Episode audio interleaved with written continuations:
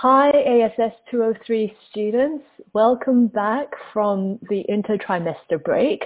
I hope it was restful, uh, that you managed to uh, do what you needed to in this time, whether it was to um, spend some virtual time with family and friends or to catch up with uh, work, both from this unit and from other units, um, and that you are now ready and refreshed and able to start uh, the second half of this trimester. So um, let's just remind ourselves where we are. We left off in the middle of module three. So recall that in week five, we had looked at the classifying terms of nature and culture as one way and a dominant way, in fact, of ordering the relationships between the natural environment and human being. Now, um, these uh, terms, nature and culture, are often taken to be mutually exclusive and that this relationship um, has been framed as a dichotomy, uh, namely the natural environment is part of the category of nature and the human environment of arts and technology, language and so forth are part of the category of culture. Um, in this module, uh, in this lecture, what we want to do is look at different literature that has critiqued this dichotomy in various ways. Um, but in particular, what we want to look at is the work of a French anthropologist named Philippe Descola, because what he does with this um, pair of classifying terms is actually, I think, a little bit more interesting um, a little bit more sustained uh, than a lot of the other literature that came uh, before. So let's take this opportunity in module three to kind of uh, solidify our understanding of um, nature and culture. And what I suggest this will help us do is um, a couple of things. One is it uh, frames our question about what is a human, what is a person in uh, different ways, right? Because I think if we were just to take nature and culture as a dichotomy, as mutually exclusive, then we would um, remain unquestioning about human beings relationships with those other entities that we um, interact with in what we might uh, call the natural environment. So uh, on the one hand, you know, the um, entities that more easily complicate that relationship, like dogs and even horses, um, you know, entities that we have sort of frequent and uh, special, shall we say, meaningful relationships with as pets, as um, as creatures and beings that we interact with on a regular basis, uh, but also in other ways. Those other entities that are not part of our everyday, but that none, nonetheless are uh, important and uh, that bear in um, a really practical way. And this we will come back to or come to when we go to module five and look at the implications uh, for us right, of, of rethinking what it means to be a human being and how we interact with uh, what we classify as non-humans. So this is all, I think, part of a larger discussion.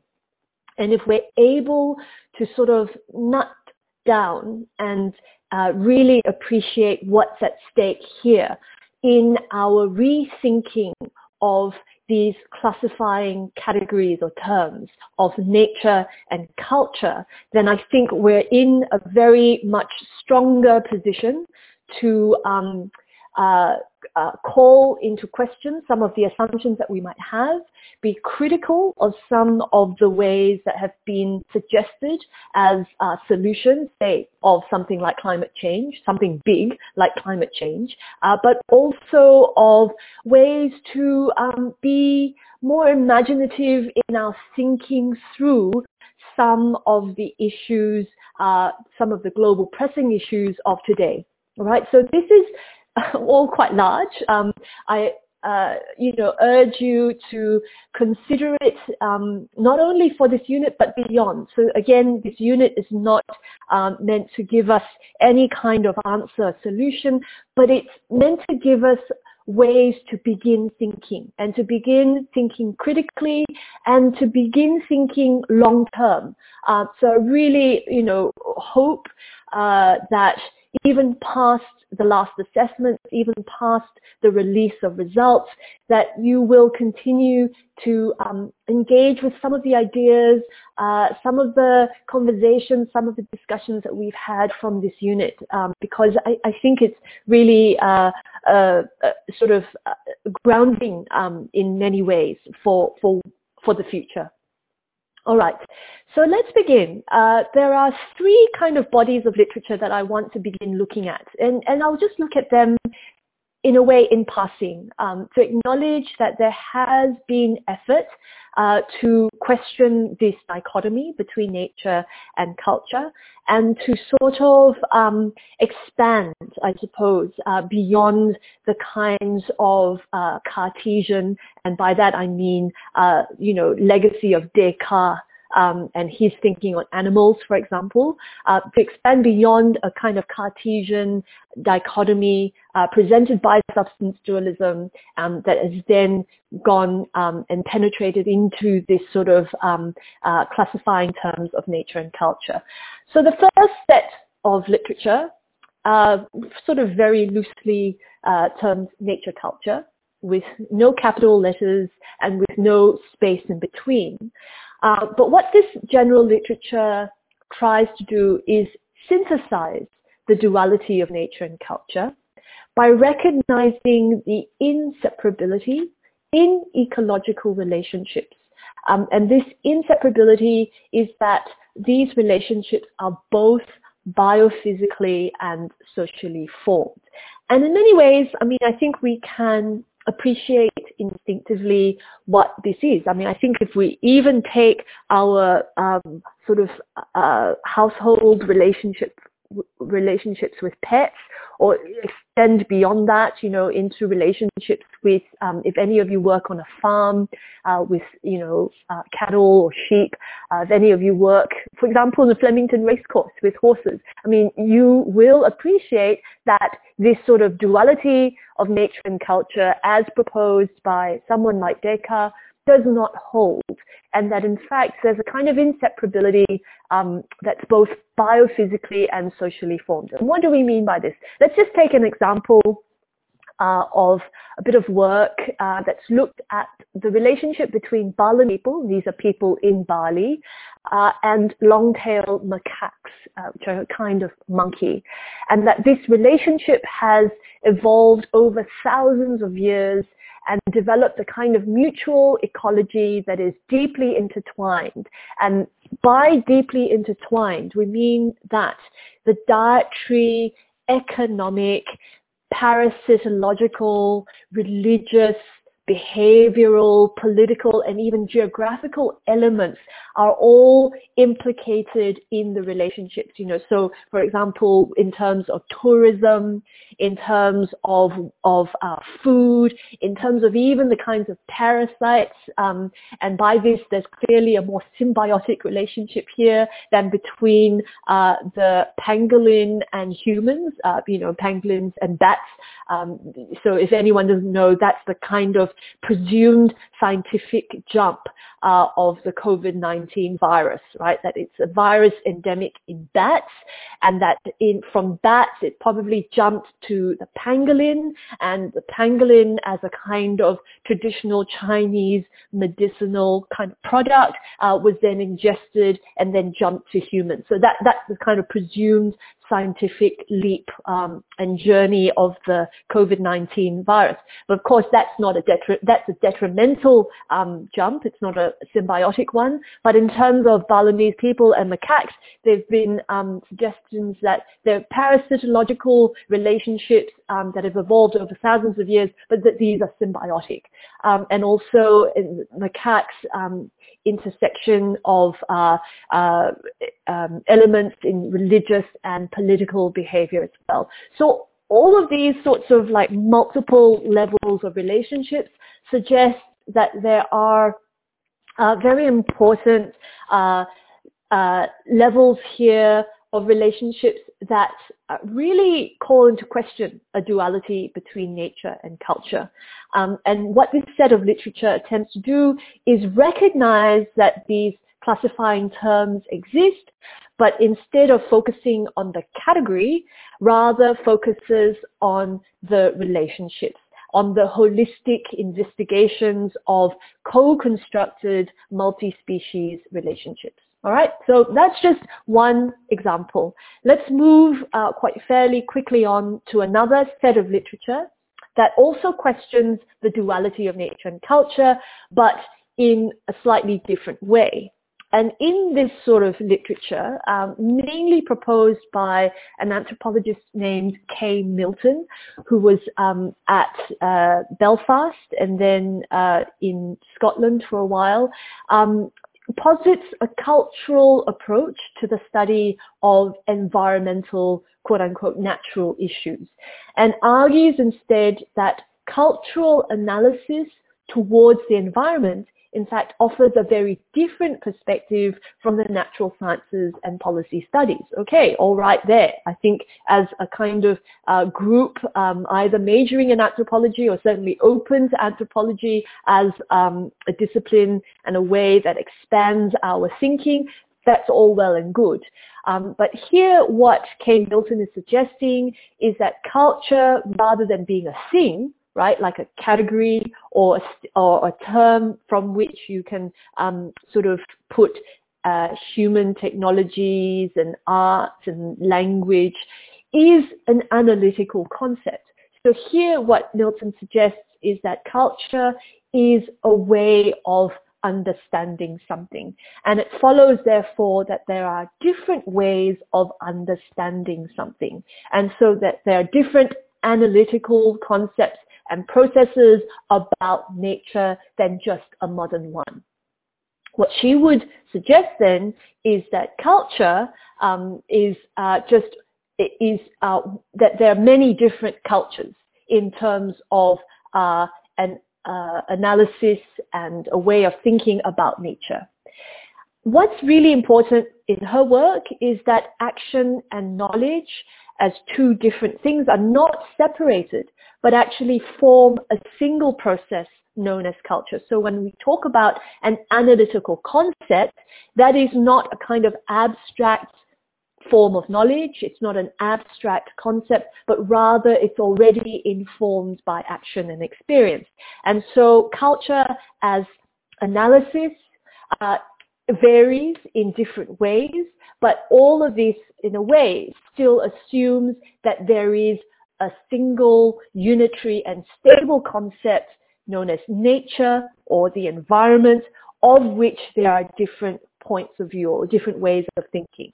Right, so this second set of literature, again, mainly um, proposed by Kay Milton, uh, would suggest that there is still um, a kind of nature, one nature, solitary, stable, the environment, of which there are many different cultures, there are therefore many different actions and knowledges towards that one thing. And you can kind of see a resonance here, I think, with um, earlier references made in this unit to something like ethnobiology or ethnoecology, right? So if we recall in week three, I introduced um, Berlin and Bulmer as kind of um, thinkers who are talking for a different kind of ethno-classificatory approach.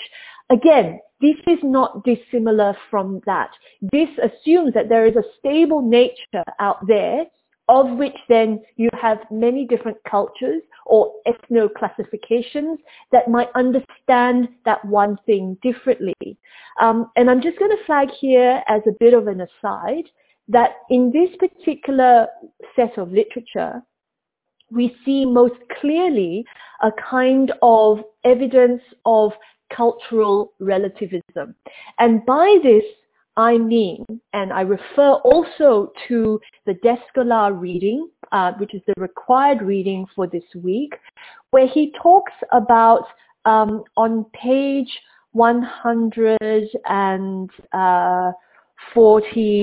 146, 7, 8, in those three pages or so, he talks about this kind of understanding of a kind of nature that is out there from which we understand um, it differently according to different cultural perspectives, right? And this whole understanding forms or informs this idea of a cultural relativism.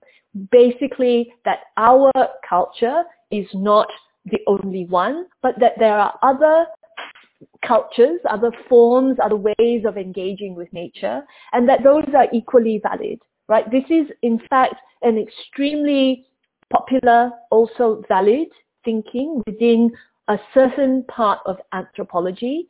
But I suppose what I want to flag now is that that itself comes under critique when we look at the work of Philippe Descola. That itself, Descola suggests, is not taking seriously enough the perspective of other groups of people because overarching uh, cultural relativism is our own uh, sort of overarching view that we can say, well, this one culture is better than or is different from the other. Does that make sense? It, it assumes already an, a distant overarching view that might then uh, fall back into a kind of assumption that that is better than other ways of thinking. And what we really want to try to grapple with in this um, module, but also in this unit as a whole, and this is an ongoing tension, right, It's how do we take seriously the perspectives of other groups of people when those perspectives seriously challenge and seriously almost undermine our own. One of those points of tension is around the idea of rationality, right? Rationality and irrationality on the other hand, twins as birds. How do we take seriously that perspective of the Nuer that says twins are not persons, they're birds, and at the same time reconcile that to our own rationality or to our own uh, categories and forms of logic. That is the tension. It's an ongoing one. And what uh, someone like Descola is proposing, and I will go into this at the end of today's lecture, is that there is a way, right? Or at least one way that he proposes. There might be other ways, and certainly uh, from this week, you should already be have already been looking at the set text. Starting next week in week seven, we will be looking at the set text, which is from the enemy's point of view. And what Viveiros de Castro, the author of that book, suggests is another way to think through um, this tension. Okay, so now let's go on to a third set of literature uh, again, we're looking at literature that's critiquing the duality between nature and culture. And what this third set of literature uh, proposes, and by this I um, want to flag that Peter Dwyer is um, sort of one author that I um, have looked to um, to sort of elaborate on this third set of literature. And what that is, is the kind of move to construct nature. So that's very interesting. Um, it differs from Kay Milton's um, approach and differs from the previous slide because so we're not taking here nature as a given uh, concept or given and stable concept, but rather we're looking at how um, analytically and in uh, empirically nature has been constructed. How? Well, Dwyer notes that scientists, especially ecologists zoologists, botanists have been trained to treat nature as separate from culture, right? As this um, uh, stable unitary thing. And in fact, to give ontological priority to the former so that we know ecologists and zoologists and botanists, they study things that are in nature. And in biology, for example, this is analogous to the separation between the environment and organism, where the environment is given and the organism is an emerging product. And what we have here is Dwyer taking up this idea of a wilderness as the last bastion or the last refuge of this idea uh, called nature. In, in fact, wilderness is the construction of nature that he refers to. And by this, I just uh, again want to refer us to, you know, our David Attenborough uh, documentary films on nature and how this idea of a wilderness in fact, is something constructed because David Attenborough is never looking at people's gardens, which could still be nature, right? He's looking at the idea of an untouched nature, of a wilderness in that regard. And so um, what Dwyer picks up is that this dualism of nature and culture actually contains and conceals a paradox, namely that the terms are opposed as discrete categories and that just by even having the terms, we are creating uh, an opposition, yet appear as moments on a continuum that are either developmental or evolutionary. So this is um, one third, and uh, in this um, unit, uh, sort of last set of literature that we look at, just um, basically and simply to make ourselves aware that there have been, up until now, very different ways of dealing with um, the problem of a dualism between nature and culture, that there have been thinkers in anthropology and also beyond that have tried to overcome this static dualism in different ways. One through um, assuming nature culture right, as a kind of um, focus on relationships and the inseparability in ecological relationships between biophysical and social elements. The second, by looking at many cultures um, and many cultural uh, analysis and uh, interpretations, perspectives on nature. And third, on just by looking even at the construction of nature itself, on the construction of nature in the idea of a wilderness that is then sort of taken as um, a discrete category, but at the same time is also uh, subject to a continuing developmental or evolutionary set of relationships with people.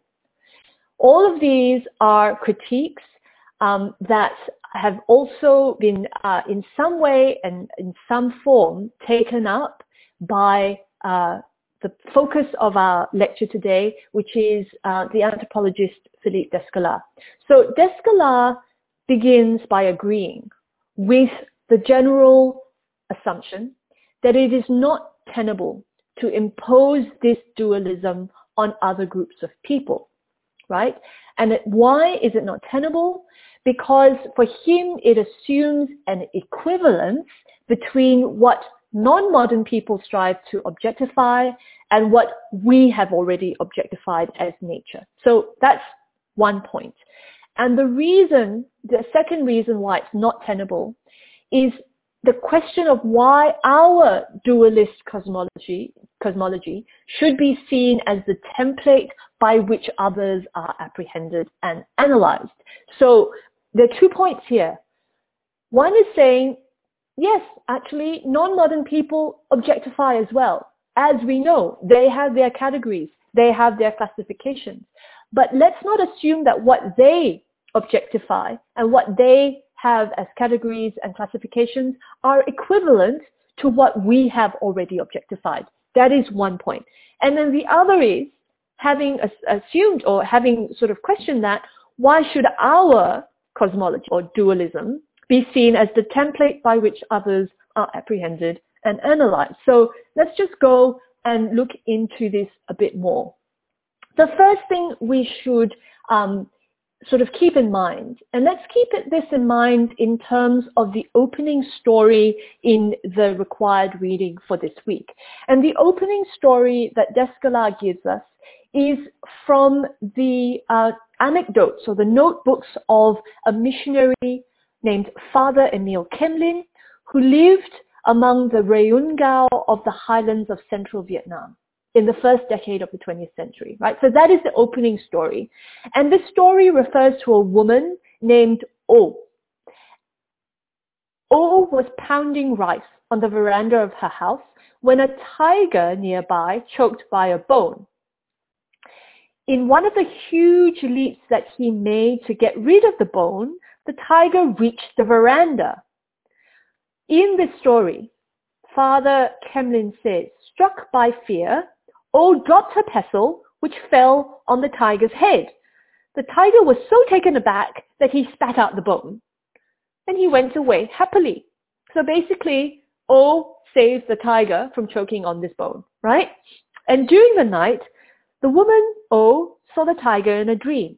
The tiger said, we will enter into a friendship from father to da- daughter, he said. And she said, I do not dare. Who would be bold enough to pretend to such a bargain? On the contrary, it is I who is suffering, afraid of suffering a rebuttal, said the tiger. So the next morning, when O was in the forest, she met the tiger again, but in the flesh, and he was carrying a huge boar. As soon as the tiger saw O, he unloaded his prey, cut it into two pieces, threw one to the woman, and went away with the other half. This was not the only time when O was treated to such remnants, for from this day on, she only had to go to the forest to find pieces of beer, deer, or roe that her adoptive father, the tiger, had left for her. All right, so that's the end of the story. Now, what's going on here? Clearly, in this regard, we can see that the Reungao are doing something. They are objectifying the tiger but not as an animal, a wild animal, but objectifying the, the tiger as an adoptive father, right? So here what we're doing is we're pointing ourselves to a very, very basic sort of human act or human activity. And this is the activity of anthropocentrism. So to begin, let's just take this one step at a time. What is anthropocentrism? Anthropocentrism is the idea that humans are the most central or significant of all entities in the world. All right, so this is just a kind of a general dictionary um, uh, definition. And the kind of exemplar of anthropocentrism is the kind of the classical Greek figure of Narcissus because Narcissus didn't think that all humans are the most central or significant. He actually thought he himself, Narcissus himself, was kind of the most central or significant entity in the world, right? And to this, you will know the story of him looking in a pool of water and becoming so and enhanced or en, enchanted by his own image that he was not able to do anything else. And so here we have the classical Greek figure of Narcissus as the exemplar of anthropocentrism, right? This whole idea that we're most significant, we're most central, we're most amazing, we're most beautiful. But in many ways, what we have are myths of origin that also display anthropocentric tendencies. So we're not only talking about a myth of origin as we find in um, Genesis book of the Bible, but we're also looking at all the other myths around the world, from the Arawete myths to uh, Tibetan myths, that all display a kind of origin story of human being, right? And in that display, what we're saying is that we are somehow central in not only the world, but also in the cosmos, in the universe. The focus is always on human being. Now, there's some sort of thought around anthropocentrism. Generally, it's taken as a negative thing. as when we read the Ingold reading from week five, he says, to quote, to defeat anthropocentrism, we must stop interpreting statements of the disabilities of other species as assertions of their inferiority, close quote. So again, rem- remember that Ingold is writing this in relation to animals, right? So if we were to take a sort of anthropocentric um, uh, sort of view, then what we're doing is we're saying, well, the animal can't speak the way we can. The animal can't build cities the way we can. And therefore, these are all statements of their inferiority, right? Their lack of ability uh, in terms of what we can do. Now, that is one uh, way to think about anthropocentrism, of course. Um, but that's not the only thing that's going on here when we have um, sort of an idea of anthropo something, right? That human beings are the central and most significant of all entities in the world. There is another kind of move, and that is anthropomorphism. And that is when we attribute human traits and intentions to non-human entities, either animate or inanimate. And what's being suggested is that, okay, in the example that Descola has given us of the writings of this missionary in central Vietnam, what we are given is a kind of central Vietnamese perspective on anthropomorphism. That this woman in the highlands and her agreement with a tiger who becomes her adopted father put aside the rationality or not of this particular example, what happens in the rest of the story is that traits of fatherhood are attributed to the, to the tiger, right? So care, feeding, and protection. All of this suggests that however we want to uh, interpret this particular story, either as rational or irrational, what is also going on is a certain level of anthropomorphism. And that is when we attribute or we give human traits and intentions to non-human entities. In this case, giving traits of fatherhood, such as care, feeding, and protection, to the tiger.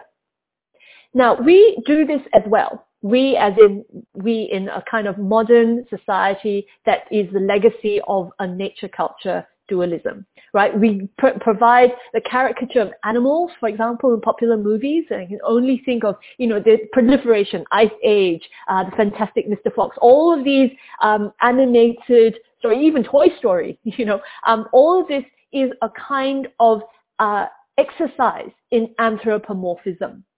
And that, again, we accept it because we relegate those attributes um, to the kind of realm of fiction or to the realm of movies, but we do it nonetheless. Right? So that's what's at stake here, and I just wanted to say it quite clearly that there are two um, sort of moves. One is anthropocentric, and one is anthropomorphic. And what we need to do is understand certain actions not only in terms of the actions themselves, because again, look at those two examples I've just given, attributing human traits, right? Giving human traits and intentions. We are doing the same thing in movies as this woman was doing in central Vietnam. So the action is similar. The anthropomorphism is similar. But how we understand this whether as rational or irrational, whether as real or not real, whether as metaphorical or literal, that depends on another kind of context, another frame, shall we say. And that frame can be about an anthropocentrism, but it can also be about a framing of nature and culture. All right, so let's just be very clear here. The actions might be the same, but how we interpret those actions, how we frame those actions, that's where the differences lie. And the differences are hard to explain when they contradict our own sort of sets of principles or when they contradict our own frameworks and categories. So example two of the woman in central Vietnam is problematic for anthropologists to explain, explain because of its non-rationality. Not only with regard to the principle of non-contradiction, how can, be a, how can a tiger be a tiger and a father at the same time, but also within the framework of a nature-culture binary, where human beings and animals are fundamentally separated. How can a tiger be, also be a person? Right? We know that's not species possible. It's not like saying, how can that man be that, that other man, right? It's about saying, how can that animal be that man? So to address the problem, anthropologists had suggested a couple of things, a couple of maneuvers, shall we say. We came across one in week three. Lévy-Bruhl suggested the law of participation, right? Uh, in week two, Rane Willerslev said, well, we've used metaphor um, and this is how it's as if the tiger were a father. And another way is as the expression of an anthropocentric project or projection. But in what ways? And this is where it becomes really interesting because anthropocentrism, as we have already sort of discussed in um, this slide, right, it occurs everywhere, right? Every a sort of group around the world. If you've got a myth of origin, you are displaying anthropocentric tendencies. You are saying somehow that humans are central or significant, are the most significant of all the entities in the world. So what, what is happening here? How can we try to unpack this a little bit more? And what Descola suggests is actually a kind of difference in anthropocentrism. One is a modern anthropocentrism and the other is a non-modern one. And here again, I would refer you to his um, reading and in uh, page 147, he talks about this quite clearly. And in page 147, what he talks about is that the former, which is a modern anthropocentrism, assumes that humans and non-humans are separated, are different by kind. And that is what holds up a kind of dualism between nature and culture. Irrespective of how you might want to talk about nature culture or one nature, many cultures or the modern construction of nature. All of those other sets of literature that I introduced the lecture with would still hold that there is a kind of anthropocentrism going on here and that this separates humans and non-humans by kind. Whereas what Descola is saying with regard to the example of the woman in central Vietnam, but also of many of the other literature that engages seriously with non-modern people, is that they are not un- unable to tell, right? They are not unable to objectify. They still do all these things and they would still put humans in a kind of a central role. But the difference here is that for them, humans and non-humans are separated by differences of degree and not of kind.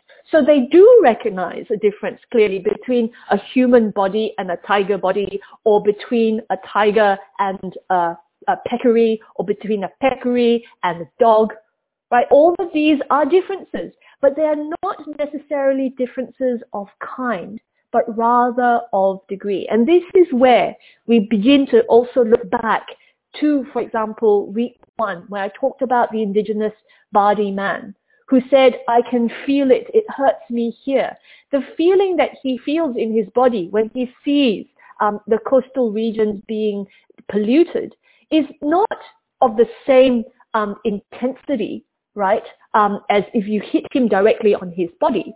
But nor was it a difference of kind so that you couldn't imagine feeling outside of your body. It was rather perhaps differences of degree. And that's what we need to keep in mind. Um, and what that's what is important to keep in mind when we are dealing with um, uh, people that we've in this unit and in some of the reading, readings referred to as non-modern, right? Or uh, what we might, um, you know, sort of say as we want to take their perspective seriously. Well, what does that taking that seriously mean? Well, one of the things it could mean is that they that there are different kinds of differences and it's not all just about, well, if it's not me, then it's not you. Or if, if I'm not me, then I'm not, then I must be you. I mean, it's not just either or. The multiplicity is far greater and far more interesting. So in light of looking at this multiplicity, let's just look um, finally at the work of Philippe Descola that proposes in his key text, Par-delà nature et culture, um, or in English, Beyond Nature and Culture, he proposes moving beyond the strict binary of his mentor, Claude Lévi-Strauss. And what he suggests is actually something very, very interesting. And I would argue something quite sort of different from the other literature that were introduced um, in the start of this lecture. What he suggests is a kind of proposition he suggests a universal proposition, first of all, because he is still a student of, of uh, Levi-Strauss. He still needs to acknowledge that there's something about human beings that is constitutive of humanity, something that would give us all enough in common to understand that we are all human beings, right? Because clearly we have to start there if we have to start by saying, I recognize you as human being. Why do I recognize you as human being? There must be something uh, between us or among us that is similar, that is in common. Otherwise, you would be so different that I would not be able to try to understand, right? So there must be some element of commonality. And what he proposes as this element of commonality is that in all groups of people around the world, there is an understanding, a kind of distinction between something that is interior, and you can call that whatever you want. You can call it a soul, you can call it consciousness, you can call it thought, you can call it an internal agent, but between something that is interior and something that is exterior or physical. And again, you can call that whatever you want. You can call it a body, you can call it a form, you can call it materiality, you can call it substance, you can call it externality, whatever. But he argues that there is this distinction, universal in all groups.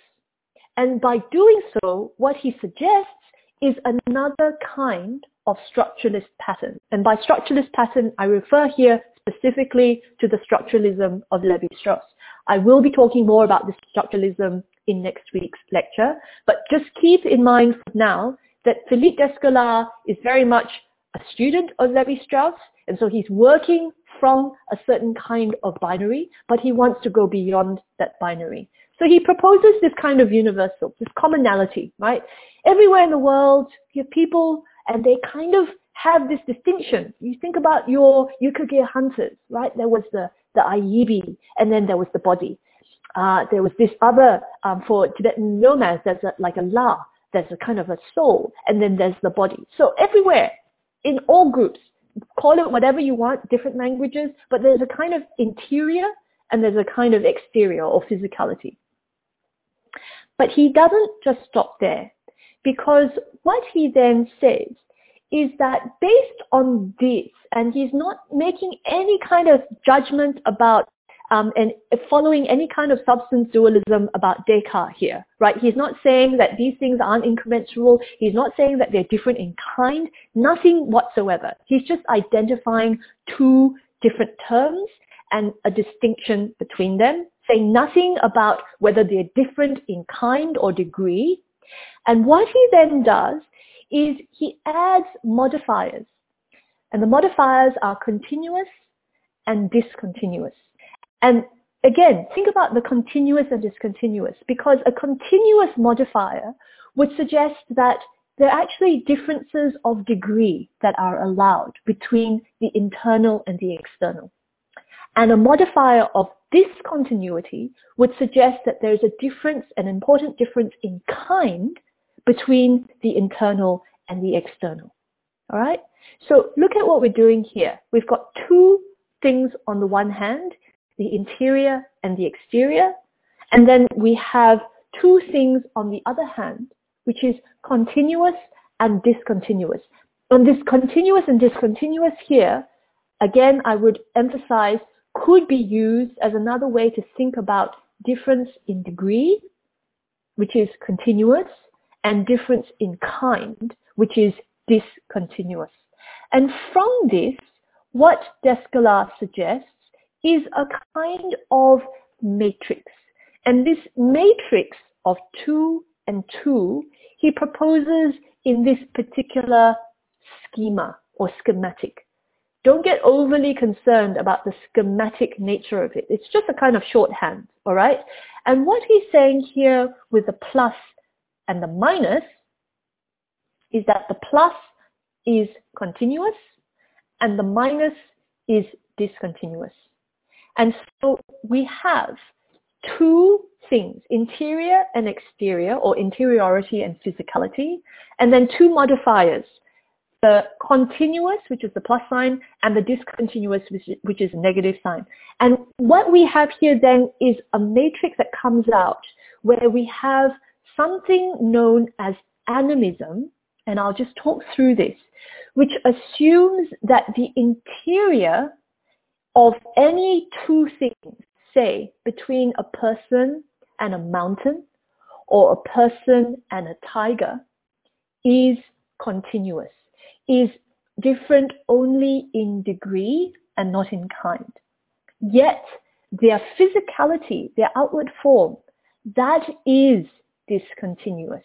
That is a difference of kind, right? And so here in animism, what we have is an idea that the interior is continuous, therefore only a difference of degree, and the physical is discontinuous, therefore a difference of kind. And the interior con continuity could be expressed in different ways as a wakan, and this refers to Descola's own work, as the ayibi, this refers to the Siberian Yukagir, right? Or even as to something like a common humanity. Whereas your physical body is discontinuous. That is actually quite discrete and distinct. And it's expressed through different bodily forms, such as elk or mountain or human. But the interior, that can be the same, right? That can be continuous. Now we go back again to this schema and look below at underneath animism at naturalism. And here is interesting because it is the inverse of animism, right? Because here in naturalism, the interiority is discontinuous and the physicality is continuous. A difference in degree here and a difference of kind there. Now, what does that mean? That would mean, for example, that in a naturalism ontology, or in the ontology of naturalism, the interior discontinu discontinuity is manifest through markedly different conceptions of human consciousness and non-human consciousness. Voila, that means that a man's mind and a man's language is markedly different. It's different in kind from a, an animal's language and an animal's mind, right? Whereas the physical, the physicality is in fact continuous and it's expressed through a biological proposition of materiality expressed, for example, through carbon atoms and molecules. Now, if this sounds similar or this sounds like something you know, he would say it's because this is the modern ontology, right? This is the scientific ontology. And think about it. That's absolutely right. If we can think about the environment, everything around the environment as composed of carbon molecules and atoms, as composed of minerals that we have an atomic table for, all of these things share a physical continuity, right? So that man as Homo sapiens, as biological being, is actually continuous with the dirt that we go back into and in with the animals that we um, share carbon atoms and molecules with and with the trees and the earth. All of that is expressed in a physical continuity, except the interior is different in kind because the interior is where the consciousness of human being is different and superior to that of the consciousness of a non-human, like an animal. All right. So this is really interesting here because what Descola is doing is he's giving us a different way to think through some of the material that we have encountered. So that the Siberian Yukagirs in their animistic tendency or the uh, Central Vietnamese in their animistic tendency are actually thinking about the interior and the interiority and physicality in different ways and in different ways from the ontology of naturalism, which is the ontology of the sciences and of the modern world. All right, so this is a really, I think, interesting proposition. Now, what else is going on here? Because what we know is that these are only the framings of something. There are also relationships, relationships between humans and non-humans that might um, work within certain terms, such as protection or nurture, balance, predation, sacrifice.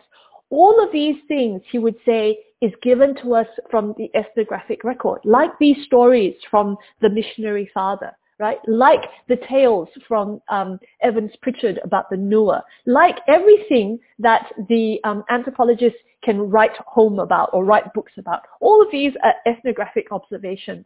It's then up to us to understand how to interpret these actions and relationships. That even though the action and relationship of protection might be the same between, for example, me and my dog or nurture, right? Because I feed my pet every day. I love my pet. It, it, it gives me great joy. This relationship between me and my pet is no doubt that of protection and nurture. But at the same time, how I interpret this relationship will be very different from that of the woman and the tiger, right? And that interpretation be, is dependent very much on this mode of identification, which he calls an ontology.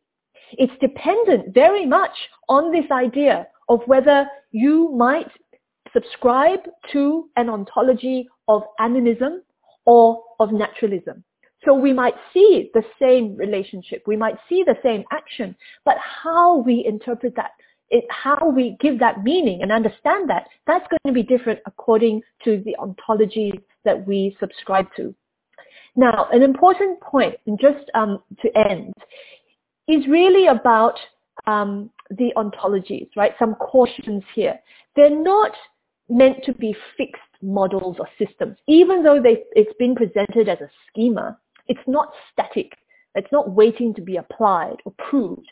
Rather, what Descola himself notes is that they are best understood in comparison to each other to more clearly understand the stabilizations, you know, uh, how, how they, they sort of, um, how they're given meaning.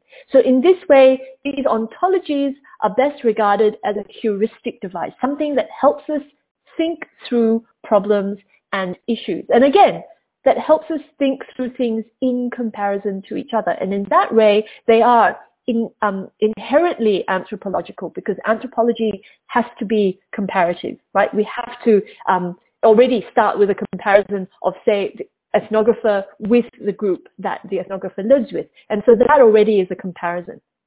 And finally, as stabilizations and as heuristic devices, these ontologies are not mutually exclusive unless we regard easy and complacent thinking as something to be excluded, right? So I, I want us to think of these ontologies as a helpful way, a heuristic device to help us think more clearly through some of the ethnographic evidence, through some of the relationships, through some of the um, statements and comments that come across perhaps as irrational or illogical in one way, but perhaps not if we think about it in other ways.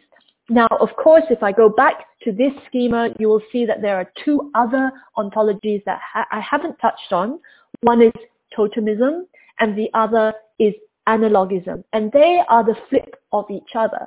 So that totemism takes a continuous interiority and physicality. And what Descola suggests is that indigenous Australians actually subscribe to an ontology of totemism. So that this interiority that the body man feels is also a physicality um, that is continuous or a difference only of degree. And the other that he proposes is that of analogism, where the interiority and the physicality are different in kind. And this is really key. He suggests uh, certain uh, groups in Mexico, but also in India and China are subscribing to this ontology of analogism, where there's not even a continuity in terms of the physical aspects of beings. Okay? Now, I'm going to end there.